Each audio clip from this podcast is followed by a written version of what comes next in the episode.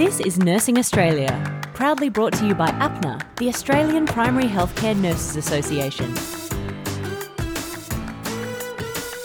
Welcome back to Nursing Australia. As we enter our third year of production, we thought it's very important to continue our trend of delivering the best content in nursing and healthcare.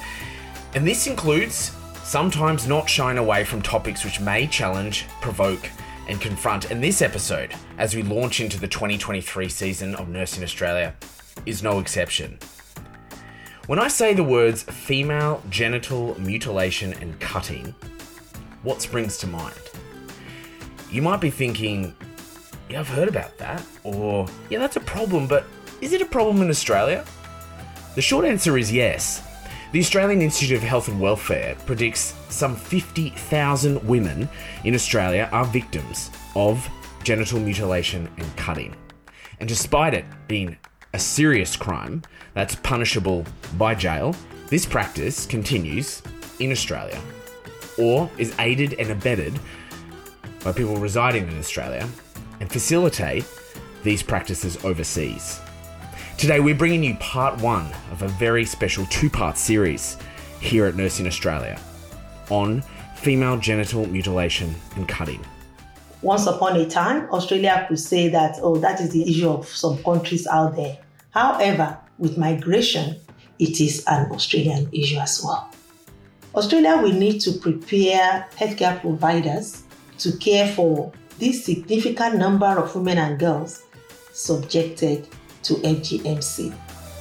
And later on the show, step inside the world of skin checks. This is a timely reminder as we hit the thick of summer.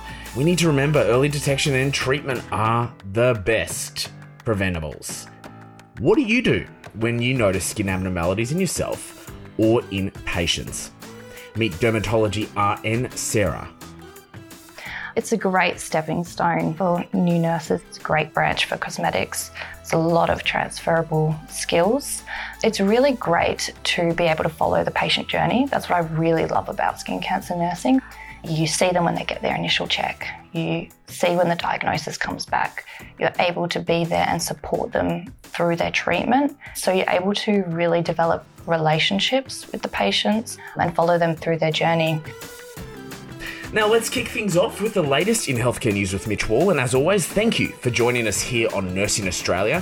2023 will be a huge year for us. This is episode 55 Excision. Barbie drug linked with melanoma, mosquito borne disease on the up, rapid visas for nurses, and renewal time for APNA members. This is Nursing Australia News. Hello, I'm Mitch Wall. It's dubbed the Barbie drug for its promise of delivering the dual body benefits of a bronze tan and weight loss. The social media craze Melanotan 2, if injected or is used as a nasal spray, can cause dramatic tanning as well as act as an appetite suppressant. However, experts are warning about the potential dangerous side effects of the drug that are being promoted on social media and is readily available despite being banned in Australia. Some experts are suggesting the drug may cause melanoma.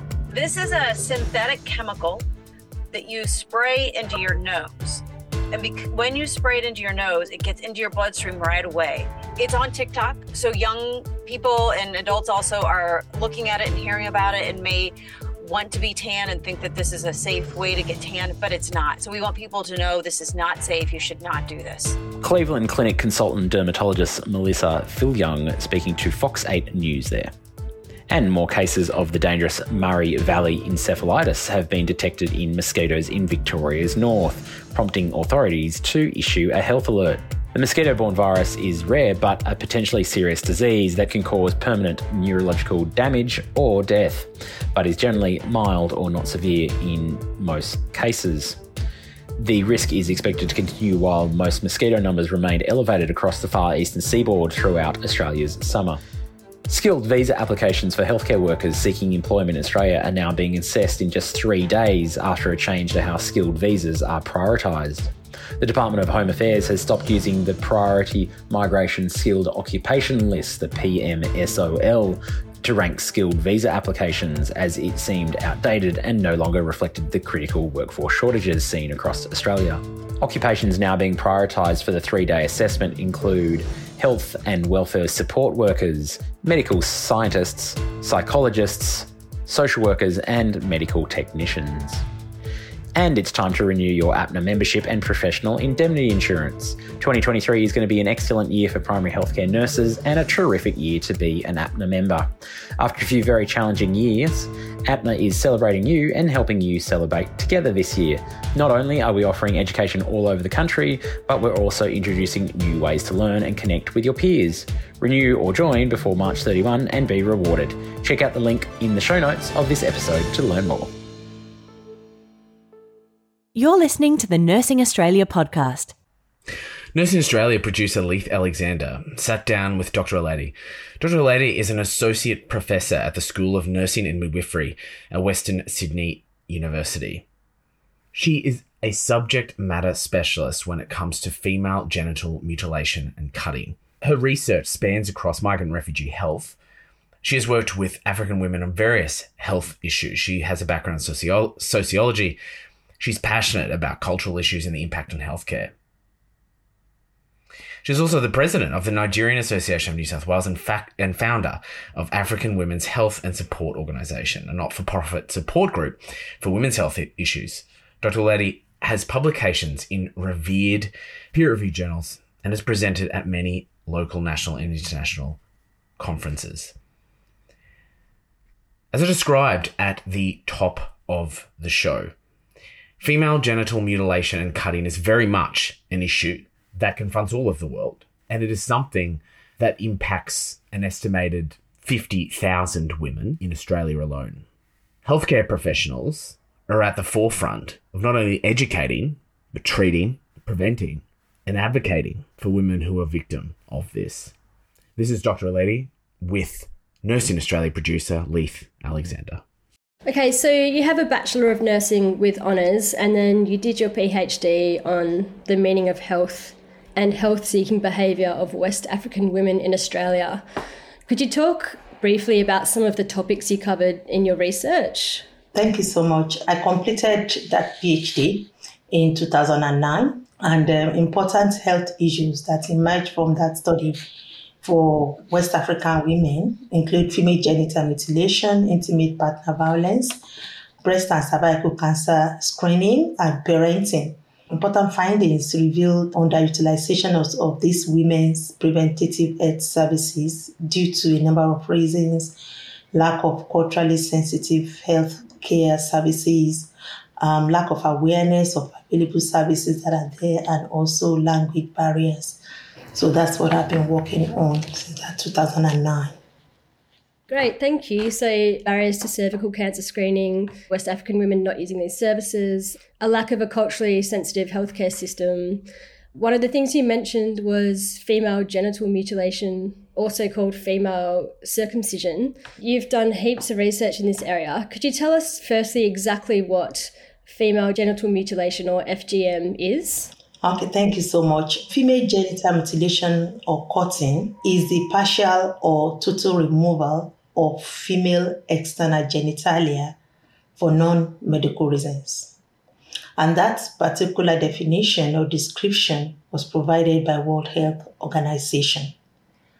The practice is a traditional cultural practice that actually dates back to the Pharaonic period and a number of reasons have actually been, you know, suggested for the practice. So if one draws reference from the mothers, grandmothers, and all the significant others who are usually um, at the forefront of having it done for their daughters, the practice is born out of the love of a mother, which is to prepare their daughters for marriage and to preserve their daughters' virginity. It is sometimes referred to as a rite of passage, reasons that have to do with preserving the girl's cleanliness. It is assumed that that part of the body is not clean until when it is cut. Other reasons have to do with religious reason, even though research has actually ruled out the possibility of religious reason because there is no religious practice that actually supports female genital cutting. The majority of the countries, it is usually done on minors before they reach the age at which they can provide consent or say they are willing to have it done. So, pretty much, it is a women's health issue. It is a gender based violence issue, a violation of human rights, and a violation of the right to live in instances where it ends up in death in the cause of severe bleeding. At the moment, more than 30 African countries practice it, and the Middle Eastern countries as well as Southeast Asia countries. Mm-hmm. I watched your talk you did at the Atla Conference Roadshow on this topic, and you had images of what is actually cut on young girls. I don't want to get too graphic in case listeners are not comfortable, but do you think you could just describe a little bit about what happens during the cutting? Yeah, there are actually four types of cutting. The higher the type, the higher the severity. Type 1, usually referred to as the clitoridectomy, which is the removal of the clitoral hood. It could be total, it could be partial, which is the part of the body pretty much that provides the enjoyment, the sexual enjoyment for a girl. And we have the second type, which is the removal of part or total of the clitoris, part or total of the labia majora, plus or minus the labia minora. Then we have the most horrific of them all, sometimes referred to as the pharaonic or infibulation. That is where the clitoral hood is removed, the whole or part of labia minora and labia majora are removed, and it's like everything is just cleaned up in that part of the woman's body. And then what is left with the type 3 is only a small hole for the girl to have a period or for the woman to have her baby. And then the greater part is sewn up. And that is why one of the health complications or issues in the long run for women living with FGMC is that of difficulty during childbirth because the hole is too narrow. And for people that are living with type 3 as well, when they want to go to toilet to pass water, it's usually done in trickles rather than, you know, they go and just empty the bladder. There is a likelihood that some of the urine will be retained because they are not able to empty. It's accumulated, and that's why you find women with FGMC with ongoing issues of urinary tract infection. Then we have the fourth type, which is any injury to that part of the woman's body, breaking or necking or piercing or anything that is done for non medical reason. So those are the four types that we have. Okay, thank you. Yeah. How hard is it for a mother in those countries to refuse circumcision? If that were to happen, what would the ramifications be for her and her family? If they refuse circumcision, oh, the implication is very serious in terms of not accepted to the family, being considered as an outcast or not a woman enough. Many occasions she might not be invited to social events. You find girls that have it done being celebrated, given a lot of gifts, highly respected in the society. So those are all important things, all, all the you know implications that make even some girls to really, really look forward to having it done. The other day when we spoke, you mentioned that FGM is an Australian issue. Could you explain a little bit about what you mean by that? Once upon a time, Australia could say that, oh, that is the issue of some countries out there, but it is an Australian issue. First of all, if we look at the statistic that we've got in 2019, Australian Institute of Health and Welfare had a report that shows that about 53,000 women and girls who have had the procedure in their countries of birth are currently living in Australia. And that huge number has a lot of implication in the sense that this significant number of women and girls, they're representing to the Australian healthcare system for a range of, you know, health issues that are associated with FGMC. They will require specialist care, you know, specialist care when you're looking at in the maternity area and not only in the maternity area. They will require counselors, psychologists with adequate knowledge of FGMC to support the women and girls. And all this then mean additional healthcare costs for Australia. Australia will need to prepare healthcare providers to care for these women and girls that will be presenting to them. Australia will also need to work in partnership with this significant number of women and girls in order to educate them for the need not to have their daughters subjected to FGMC.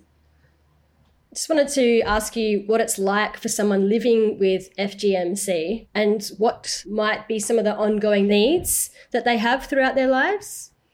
But when we look at somebody that has had it done in her country of birth, she'll be living with the medium health consequences of severe period pain, difficulty with urine, urinary tract infection, and there is also the sexual and reproductive health issues associated. And the long term consequences have to do with ongoing sexual and reproductive health complications and implication difficulty having sex, the difficulty maintaining relationship. A young woman may be starting a relationship with a young man living with constant fear of if any part of that body were to be exposed to the boy. Will the boy continue with the relationship or will the boy say, What am I looking at? So when you look at somebody living with FGM, I can say a person that is living with an anatomically and physiologically different genitalia. We look at it psychologically, I see such an individual living estranged from her own body. Here is somebody who has been celebrated or was celebrated in her country of birth and now migrating to Australia where it is a criminal offense to have it done. There'll be lack of, you know, self-esteem. I see an individual that will not turn up for services like cervical cancer screening. Anything that have to do with opening up of the legs is likely to bring flashback you know, it's just an ongoing issue. An emotional roller coaster as well. Some of them are filled with anger towards the family member that must have had it done. How dare my mom have it done for me? Those that are living with the ongoing consequences, this is the picture that they are likely to be living with. So, how can nurses support people who are living with FGMC? Yeah, thank you so much. I must say that Many women have come across a lot of judgmental healthcare providers because it's different to what they have been trained and they have seen, have of course generated a lot of negative response from healthcare providers in terms of how dear your mother did this for you. So we have seen instances of lack of cultural sensitivity in that area. For example, a woman that is presented to the maternity, I've had women telling me a midwife comes in and just see that part of the body and running out, calling other people to come in. Then maybe four midwives are now in and it's like they are looking at that part of the body with horror and, and those four having left the room only to come back with, you know, the room filled with about nine or 10 mm. because they are seeing what they have never seen before and they are not prepared to provide care for women like that. And we have also had instances of having difficulty in identifying the different types, especially those that are living with type 1 and type 2, which then means they will not be connected with the required healthcare provider or specialist that is aware of women living with FGMC. In terms of what can nurses do to support women, it all starts with awareness.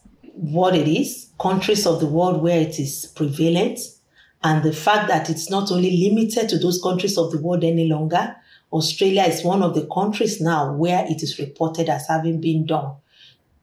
There is also the issue of not knowing how to engage the women in asking the required questions. Have you been caught in that part of the body? Have you experienced it? Or is it something that is done in your country of birth? What services are currently available? Majority of the services that we have available, especially in Australia, is pretty much maternity centered, but there is need to be beyond that.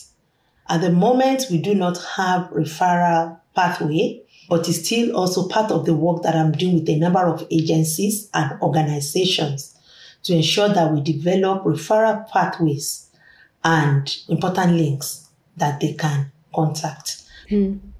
Okay, thank you. Thank you very much, Leith. APNA's Nurse Support Line provides primary healthcare nurses with access to timely, relevant, and accurate advice, resources, and referrals. If you need support, please call 1300 303 184. In 2021, some 1.148 million claims were made on the Medicare system for skin cancer related treatments. Those figures, further broken down, indicate more than 700,000 men and 430,000 women receive treatment for skin cancer.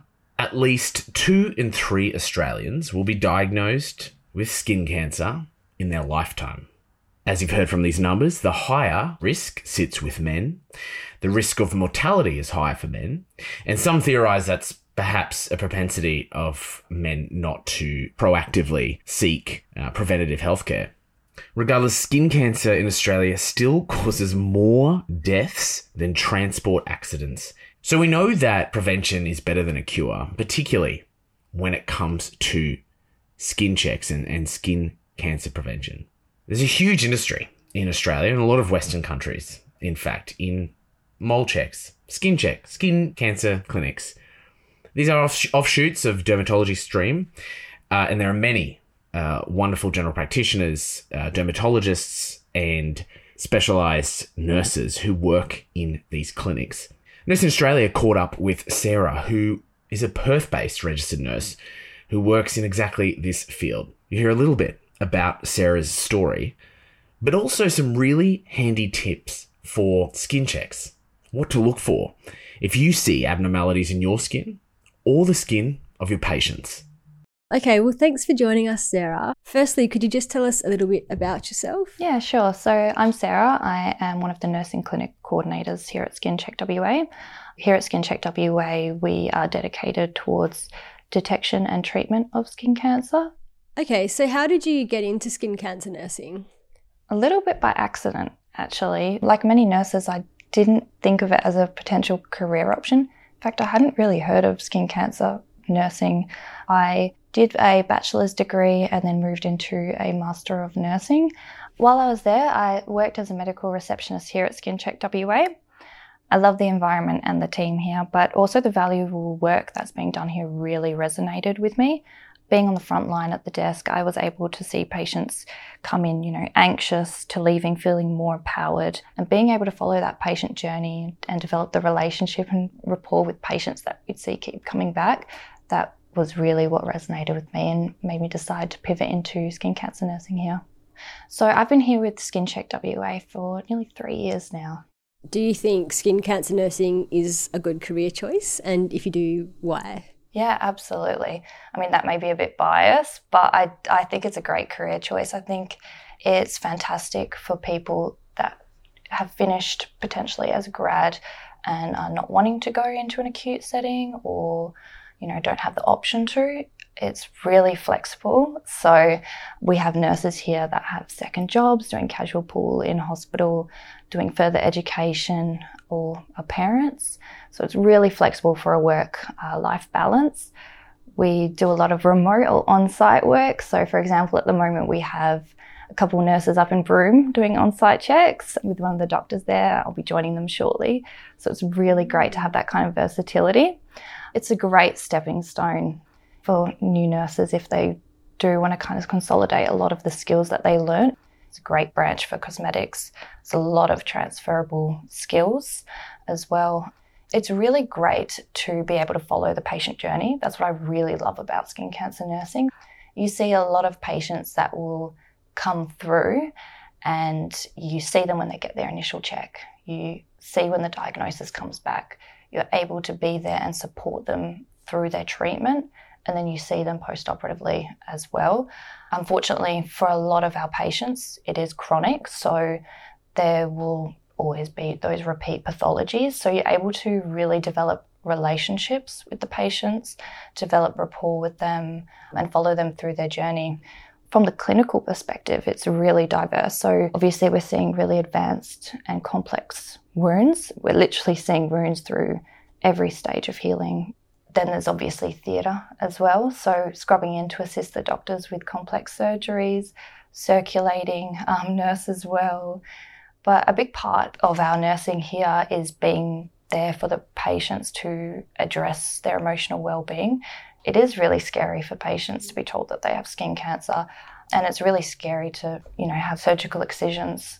So being there to support them is a really important part of skin cancer nursing. Um, not only just having skin cancer removed, but it's done under local anaesthetic, so the patients are awake. So whether it be keeping them company or you know helping them in any way that we can, really exciting advancements are happening in skin cancer as well. So, for example, here we have PDT, which is photodynamic therapy. It's completely nurse led, so the nurses are quite autonomous in you know assessing the patient's skin and from there deciding the level of light exposure that we have. We've got some really cool compound solutions that we use. So, yeah, I think skin cancer nursing is a really fantastic avenue for nurses if they want to change of lifestyle, if they want to pivot into it or use it as a stepping stone. I think it's great. Yeah. And so you get to travel. Did you say you're going yeah, up to Broome? Yeah, it's awesome. So we do remote skin checks. I mean, it's Australia, so the prevalence of skin cancer, yeah. So going up to Broome, doing on site checks there for businesses and stuff like that. So it's really great. And speaking of checks, like skin checks and those kinds of things, how can nurses who, I guess, you know, not necessarily working in skin cancer settings, what might be some red flags mm-hmm. or signs of potential skin cancers in patients? Yeah, so if you're a nurse or any allied health and you do notice on your patients that they have lesions that perhaps are asymmetrical, borders are irregular, unusual colours, are different to any other spots that they have on the rest of them. So that's what we call an ugly duckling. The lesion may be elevated, or it's a sore that's not healing. It can bleed without any previous history of trauma. Anything that seems suspicious, advocating for the patient to get that checked or get it biopsied and tested. A lot of our patients that we see here are actually referred from you know, they're in aged care facilities and a nurse, when showering, has noticed a certain lesion and they've come, been referred here to get it biopsied. We even have um, patients that come through that their hairdresser un- noticed an unusual spot on their head. So, yes, patients being vigilant and being aware of things on their body that look unusual is very important. But also, as nurses, I think advocating for patients to come in and get their skin checked or get a lesion checked that they may not be able to see it's really important. So, if one of our patients do have a skin cancer, what are some of the treatment pathways available to them? So, if a patient comes in and it's been confirmed that they do have a skin cancer and it's been biopsied, then we'll bring them in for a pretty in depth consultation. In that consultation, we're just ensuring that they're receiving the correct information. Obviously, when we hear skin cancer and melanoma, that is quite concerning, but there are so many subtypes of each, um, whether it's superficial. The pathologist will let us know the Breslow scale, which is the thickness. Each millimetre changes the diagnosis and the treatment options available. So, ensuring that the patient has the correct information is really important. Focusing on their and addressing their emotional well-being is also extremely important in that consultation. It is a scary diagnosis to receive, and again, the public what they know about skin cancer, it can be quite generalized that, you know, skin cancer is a worst case scenario, can lead to death, which is, of course, true. But a lot of skin cancers, if detected early, have a complete cure rate. If it is more superficial, that can be treated with something less invasive, like we have topical creams that are available. Uh, they can have something called a curettage, which is just removing that superficial layer. And then, of course, there is surgical excision that we do here, which is kind of the gold standard. And then making sure that they are provided appropriate education moving forward. So, if they do have a skin cancer, of course, they're more at risk of developing other ones. So, ensuring that they're coming back for their full checks. And of course, we do have referral options as well. So, really, it is about sitting down with the patient and ensuring that they're well informed. Over the last decade, the advancements in skin cancer treatment is phenomenal. 10 years ago, the survival rate was a lot lower than it is now. So, yeah, early detection is key here. Yeah, wow, that's so good to hear how far the technology's come in 10 years. Absolutely. I mean, with the prevalence here in Australia, we have the highest rate of skin cancer. And a lot of our patients have had decades worth of damage because they didn't know what we know now, or they have a lifestyle that involves them having a lot of sun exposure, like working outdoors. That's why we really want to advocate for that early detection and just staying on top of your skin checks. Nurses have an important role to play in working toward the prevention and early intervention of domestic violence. We've launched a new online learning module to assist in your work to create a safe and supportive environment for victim survivors to ask for and receive support from you as a nurse. The link's in the show notes or head over to our online store to find out more. Thank you for joining us on the launch episode of our 2022 third season of the Nursing Australia podcast. You've been listening to Excision. Now, coming up next time on Nursing Australia in our March episode, we'll be hearing more from Dr. Alady, who presented our segment today on female genital mutilation and cutting. Let's step behind the curtains and hear her story. And in our next instalment of the podcast, we'll be touching on Indigenous health and immunisation. If you are listening to Nursing Australia right now on Apple or Google Podcasts, please don't forget to tap the subscribe button and on Spotify, click to follow. The more followers, the more nurses and health professionals and budding health professionals can access the latest happenings in Australian healthcare. I'm Matthew St. Ledger. Thank you so much for listening to Nursing Australia.